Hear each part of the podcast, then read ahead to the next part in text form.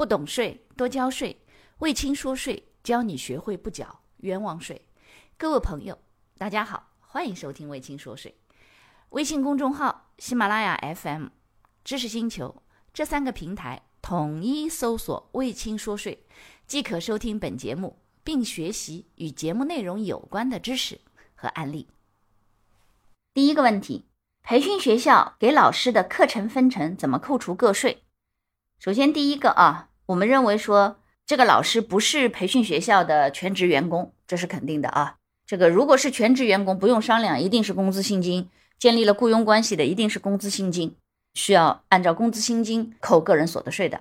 那这个老师如果不是培训学校的全职的员工，没有雇佣关系，外聘的老师，那这种情况下，培训学校他呢是招生，然后呢组织实施培训，然后呢取得了这个培训费之后呢，支付老师的课酬。那这样的话，老师拿到的这个课程的分成，实际上就是提供了劳务的一个报酬，所以呢，他预扣预缴个人所得税，按劳务报酬所得。因为现在目前工资薪金、劳务报酬、稿酬、特许权使用费这四个，实际上被合并为综合所得。所以呢，如果你取得了这四项所得当中任何一项，实际上在这一个年度之内，扣缴义务人帮你做的都是叫预扣预缴。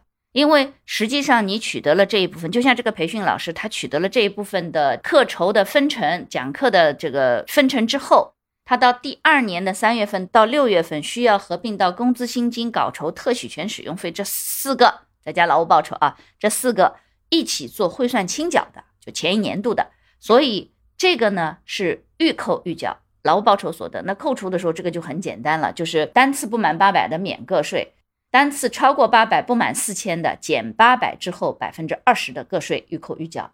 那如果单次超过四千的，那么先打一个八折。扣除百分之二十嘛，打完八折之后，两万之内的百分之二十，呃，两万到五万之间的百分之三十五万以上的百分之四十，预扣预缴，清楚啦？就按这个劳务报酬所得。好，下一个问题，A、B 是两家有限公司，A 投资 B，那 B 就是 A 的子公司了。那么 B 公司盈利以后给 A 公司分红，这两家公司的所得税怎么交？首先第一个啊，A 公司、B 公司，我们。认为它都是国内注册的有限责任公司，那这种情况下呢，B 公司它有盈利，然后交完企业所得税以后，这部分的税后的可分配利润分给它的母公司 A 公司的时候呢，A 公司取得的这部分分红所得免征企业所得税，直接投资的啊，免征企业所得税。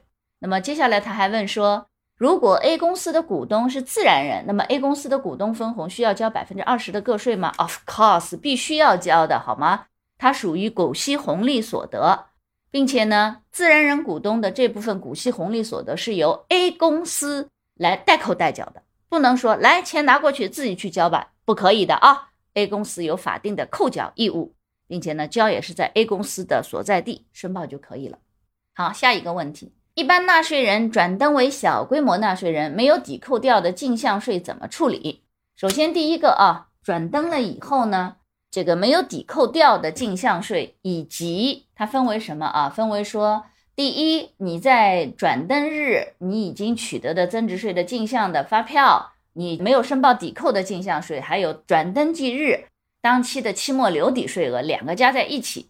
都直接计入叫应交税费待抵扣进项税额，放在那里核算就可以了。那么这个核算为什么要说？哎，那按理来说我都转成小规模了，没有抵扣的，直接把它进费用嘛，好嘞，对不对？哎，这个增加这个资产呢或者费用的这个成本费用就行了。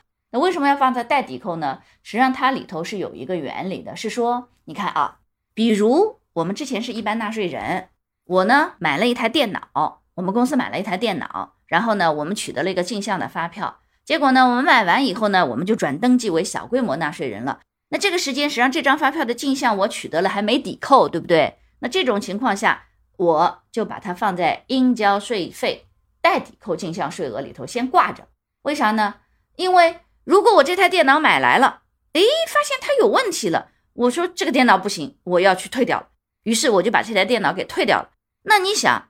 如果当时的时候这台电脑买来，我拿到了进项发票，我从一般纳税人转成了小规模纳税人，我把这个进项税直接转成了成本费用了。可是呢，我现在要把这个货物去退回了，那那这个就有一个问题了，你这个进项税是不是怎么处理啊？哦，你从费用里全部挖出来，这个就很麻烦。为啥呢？所以这种情况下呢，这一部分如果发生了，说我是一般纳税人期间，哎，销售啊或者购进的货物、服务、劳务啊，什么这个不动产呢、无形资产，从转登记日开始的后面下期发生了这种什么销售的退回啊，那么我们呢就要调整。转登记日这个当期的这个进项税额和应纳税额，所以呢，像这一类啊，像这一类放在应交税费待抵扣进项税额当中去调整就行了。